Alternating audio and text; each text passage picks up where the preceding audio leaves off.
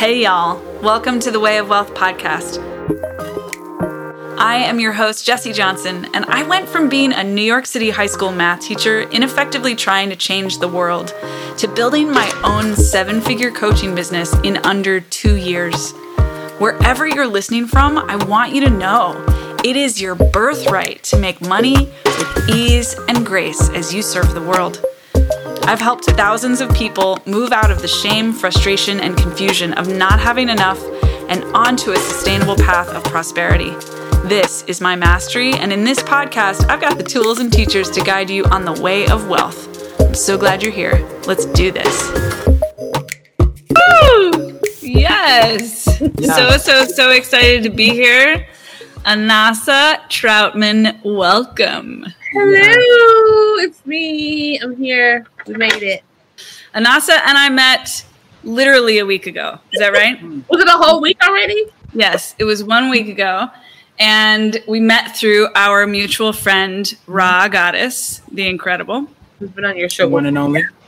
And there were, I don't know, maybe 20, 25 of us in this little gathering. And we were definitely, I felt we were meeting to kind of have like a tete a tete like let's talk about what the fuck is happening in the world right now and i just like let ra offered to facilitate this conversation i trust her completely to do this so she had all of us check in how you doing yeah. i think it was a super simple question like how what's on your heart and mm-hmm. everyone eh, like 24 out of 25 people were like man it's like hard times hard.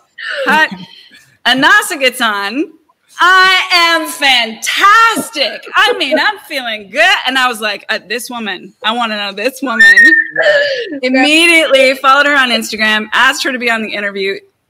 I didn't do any further research before agreeing to do this. Yeah. It was yeah. such a full yes. As was I. Thank you for having me. That is what you just described as my experience in the last two and a half weeks. Everyone's like, oh, you, how are you doing in these difficult times? Is um, everything okay? And I'm like, hell yeah, amazing. Yeah. come on. Which times are you in? Oh, like, where are you? Where are you watching on TV? Because you're watching the wrong thing, boo. So I, we're going to go more into like actually what you do for a living and how you help people and stuff like that. But I want to start right there, Anasa. Like, how is it that you, wh- why do you think your experience is so different from all these other people that you're in these rooms with, in these conversations with? You know, it's so funny because I was just talking to my, um, I have a, I grew up with a, a group of, I'm like going to sound like we're in a cult. We were not in a cult. I promise we were not. But I grew up in my family and our extended family was very um, nurturing culturally for us. Mm. Like that's why my name is Anasa. My sister's name is Nandi. His name is Timba. We, you know, our Taiwo and Swana. Like we we have all West African names. Our parents not being able to to draw a direct connection to a tribal land or a homeland created this like mm cobbled together a semblance of cultural belonging for us. Mm. And so we've been talking about Black liberation since the day before we were born. And, um, you know, the brilliance and beauty of blackness is what was infused in us as children. So it was like, you are dope because you're black. You are dope because you are a girl. And we never got the work twice as hard to get half as much speech. Never, never. It was always, you can do whatever you want. You can be whatever you want. You can have whatever you want and it wasn't like the other side, which is like you just have to work. It wasn't that. It was just like you get to be whoever you want because you were born, and that's enough. Mm-hmm. mm-hmm. And so, what what?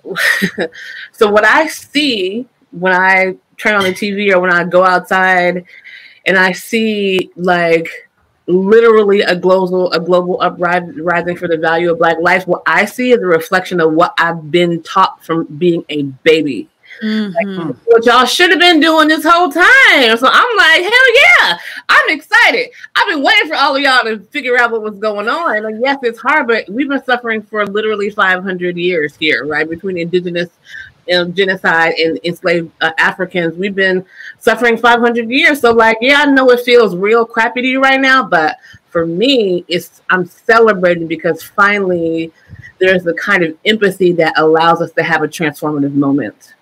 And that is exciting as hell to me. Mm-hmm. Oh, just So be powerful. like, woo! Yes! Yeah. Be confused. Be con- I'm like, yes, I'm here for all of it. I'm Um, all of it. Did Did you notice a difference growing up? You said your your your upbringing was was infused with all of this positive mindset. Did you Did you see a difference between you and And- other kids around you? That's so interesting. I mean, the thing that was that is interesting in your question is that my house was the house that every kid wanted to be at Ah, because my house was the house that was open. It was like it was the house that was nurturing. It was the house that was like records and books and artwork and eh, you know, it was the Ah. house of community. And um, I think because my parents were professional, because my parents went back to school when I was two years old. So my father became a physician and my mother became an attorney.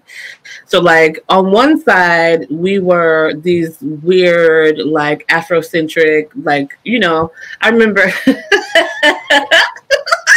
I remember my father standing on the steps one day in a dashiki saying, I will never wear a suit. That's a white man's uniform. Like I swear to God, like a movie.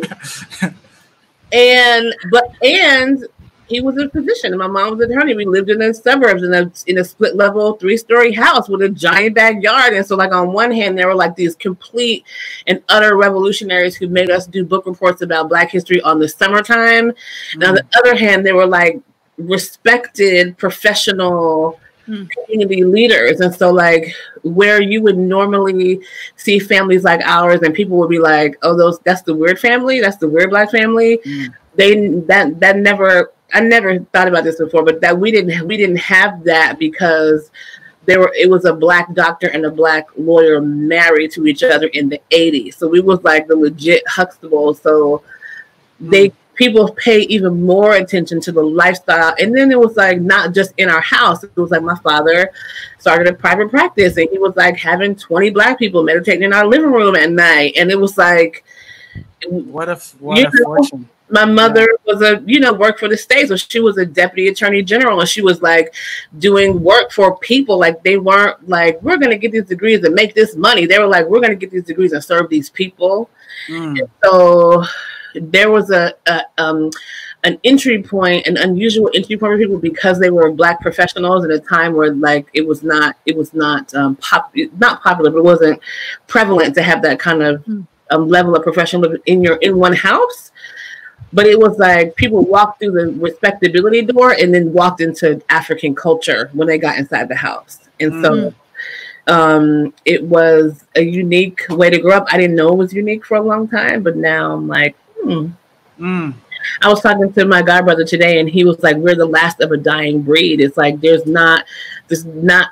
I don't know any other two people who had the experience that he and I had growing up Hmm. together. I just don't. Sri, what is it like when you hear Anasa describe her childhood? Well, it, it's it's reminding me that I I went to an elementary school where I was forced to learn about Black culture, Hmm. and and and this is something. Yeah, there's something something similar in in, in what you share, uh, in the area that I'm only realizing the power of that just just recently. Like you know, like Madam C.J. Walker. They, there's this new Yeah. Netflix show, you know, and I and I saw the name and I'm like, I know that name, you know? and it's so great to like know yeah, and it's it's all just because I went to a school where they were like, okay, you got to know this person, you got to know this person, you got to know this person. These are the people that did epic things that had your same skin color. You should know it. And at the time, I didn't really, I, I wasn't fully into it. I was just like, okay, this is something that I just, you know, I'm being made to learn. Mm. Um, and so I didn't fully value it at the time, you know. So, and now it's like coming full circle. I'm experiencing that full, that full value because now I get to participate in the conversation in a, in a, in a certain kind of way. Yeah. Yeah, I think for what it did for us was just give us a different footing to stand on as we developed into adults because most you know most popular culture tells black kids that they're that they don't have any value. Mm-hmm. Yes. But our parents really very carefully curated the culture that we took in, like the art product, the, the film, TV, music, books. I never ever had a white doll. Never, not one, Mm, not yeah. one. My mother My was mom was the same not way. in my house. Yep. You're tripping me out right now. I'm like, oh yeah, my mom did the same thing. Books, like books. If, if somebody bought me, I remember having having a birthday party and having my children buy a book where there was a a um like white kids in the book, and my mother legit took crayons and colored all the kids brown in the book so that I could. I always saw myself everywhere I went. I always saw myself. And it and it always gave me like the confidence to know that like no matter what, like no matter what you say, I have a um, TED talk about this. Was I tell the story of how the first time I was called the N word, I was seven years old, just by myself on the beach, and this man in the truck just drove by and yelled the word out to me. And even in moments like that, like my first thought was like, "What a fool! Like, does he not know?" It's so healthy. It's such a beautiful response. I just like want to transmit that exact response into all bodies everywhere. What a Yeah. beautiful thing. It's a big difference. And I'm not saying I haven't had issues with confidence or things like that in my life because I certainly have. But it's my my issues have never been around like my value as a human because of my gender or my race. Never for a second. Never for a second. Mm. Amen. Amen. It's a gift. It's like a humongous, humongous gift that my parents gave me, and and our all my um, uncles and aunties. It was an, a tremendous gift that I, I really want for every person to have. Anasa, tell us a little bit about how you help people. What do you, what do you what are you doing with your time? I think the my most natural form of mastery is love. I think that that is like my natural superpower. I pride myself on being a person who makes people feel like somebody loves them, no matter what. Like I could be t- dogging you out, tearing you up if to filth, like te- tearing you, telling you all the terrible things about yourself, and you're gonna know it's because I love you, not because I'm mad. Mm. So that's like my favorite thing about myself is that when people mm. come around me, they know somebody loves them. Um, but what I do from a utilitarian standpoint and like how do I help people and how do I really work to transform the world is through storytelling. Loving someone is honoring your connection to them in word and deed. There you go. I said it. Now the trick is Wait, what was that? Can you say that one more time? loving is honoring your connection to another in word and deed. Hmm. So that could be like another person. It could be a, another bunny rabbit. It could be a tree. It could be the ocean. It could be the cosmos, like whatever it is. Hmm. But the trick is that presupposes that you believe that we're all connected. Hmm. Because if you don't believe that we're connected, then it allows you to do things to people that can range from spitting on someone to committing genocide. Because that's how you get to be violent when you dismiss your connection to another being. But when you know, like when you're like, no matter what, we are all connected. And then you say, like, to love someone, I need to honor that connection in word and deed.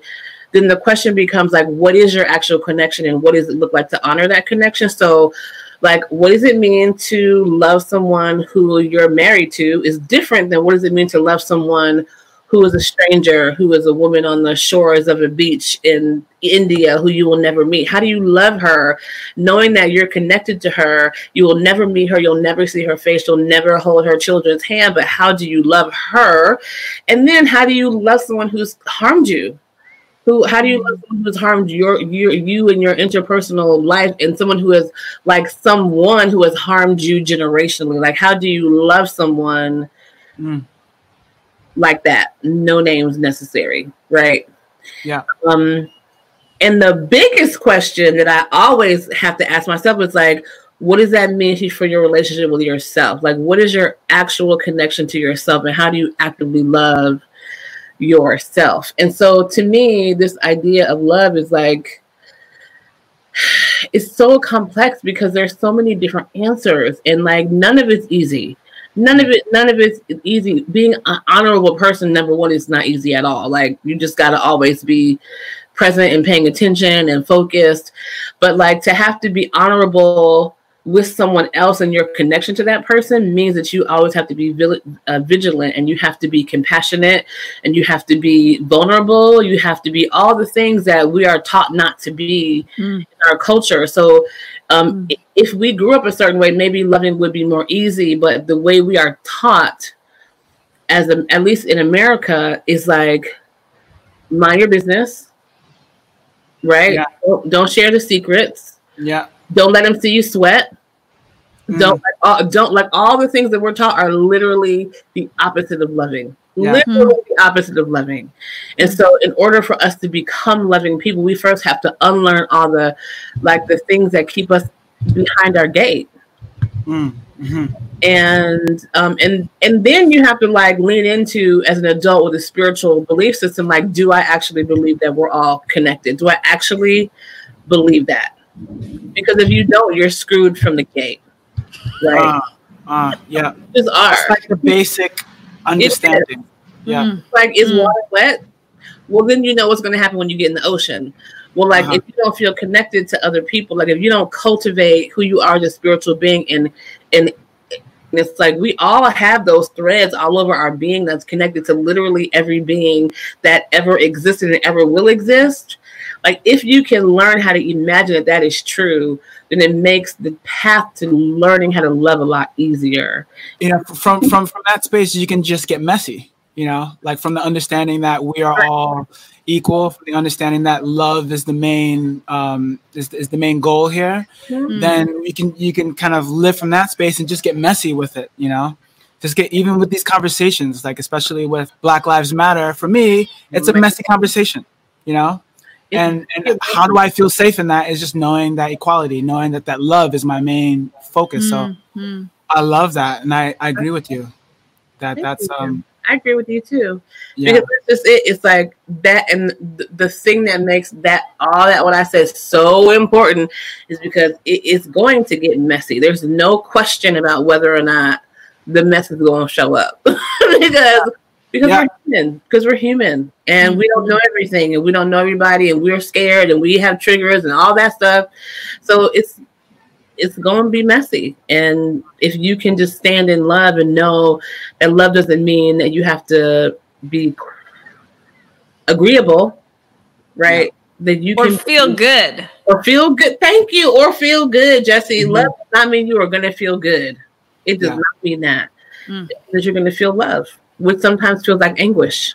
Mm-hmm. right? You want to run away, you want to fight and yell and scream, but you're like, but I love them. Yeah. It's, it's I like to say like you we fall in love with the part of yourself that is in anguish, or fall in love with the part of yourself that's frustrated. So you keep the love going and you don't you don't like block off emotions. You're you're able to welcome it all in yep. and, and stay in love and at the same time honor mm-hmm. frustration, honor anger, honor sadness. You know? Yeah. Anasa, I feel so grateful as we hit the hour and eight minute mark. I love that sacred 108 number. I, uh, I just want to thank you. I, thank you for whatever you saw to invite me on in that little three three minutes I was on that call acting crazy. I appreciate you seeing it and inviting me on. I really enjoyed my time with you. I'm I'm so grateful. I feel like I don't deserve your mercy, and I'm real grateful to have it anyway. You are the impression of increase. Yeah. You you have yeah. So how can we help? Let that be the last question. What can mm-hmm. Sri and I and or anyone who's who's watching this yeah. live or on the replay, what can we do to help you? What a great question. Um, I think that there are a couple of things. I have two main projects. One is Historic Clayborn Temple that I talked about earlier. Historic Clayborn Temple. Okay, great. Clayborn. Clayborn.org, C L A Y B O R N.org, clayborn.org. Great. Is our website. And um, we are in the middle of a historic preservation, restoration of a sacred Black space that was really all about the intersection of race, class, and militarism, and how we build a world where everyone has access to joy, abundance, and life everlasting, because that's what we want for everybody. Amen. And so, if you're interested in any of that work, um, you can go to that site. You can look at what we're doing. We're actually starting a um, a community engagement process tomorrow that folks can participate in. If you go to the website, you can sign up um, or you can donate to our building fund because we're raising $12 million. We're about to go into our second phase probably in September. So that's really really exciting. And the other body of work that I have is called The Big We. It's really my own brand. Um, I've been a storyteller and entrepreneur for my whole adult life. It's weird that I'm running a nonprofit that is so not me. I don't know how I got here, but I am. My real life is as an entrepreneur and a producer and a cultural strategist.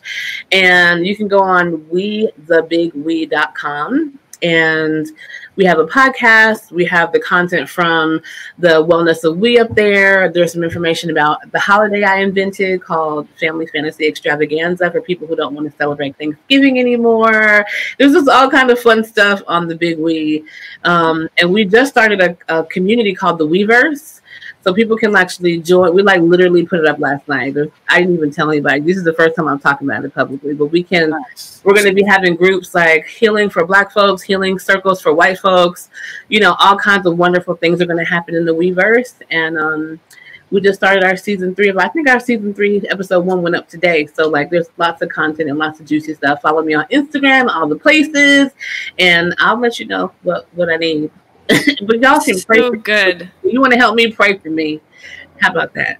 Yeah, and pray for all of us. Yes. Anasa, this is going to be the beginning, I believe, of a long relationship. I um, hope so.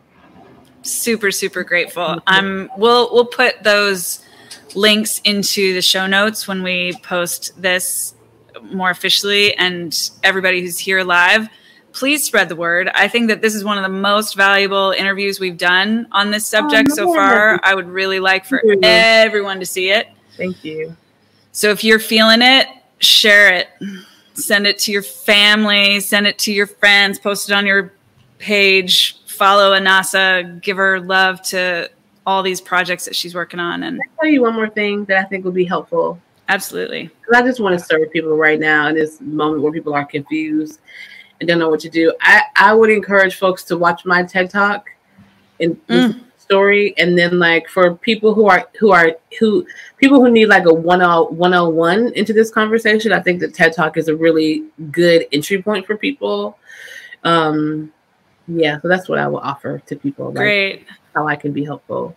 Lord, and you are beautiful in this TED Talk. Thank you. Thank you. All right, great. So if you want to find that right now, Anasa Troutman TED Talk, you will find it immediately. There's no competition, and we'll put that in the show notes as well. Thank y'all so much. It was good to meet you, Sri. Thank you so much, Anasa. what a blessing. Mm. All right. See you. Beautiful. Love Blessings y'all. Love. Blessings and love. Yeah. Thanks for listening to the Way of Wealth podcast, y'all. You are doing great. You're amazing. You can't help it, it's just who you are. Want more? Subscribe and visit jessejohnsoncoaching.com. Enjoy the journey.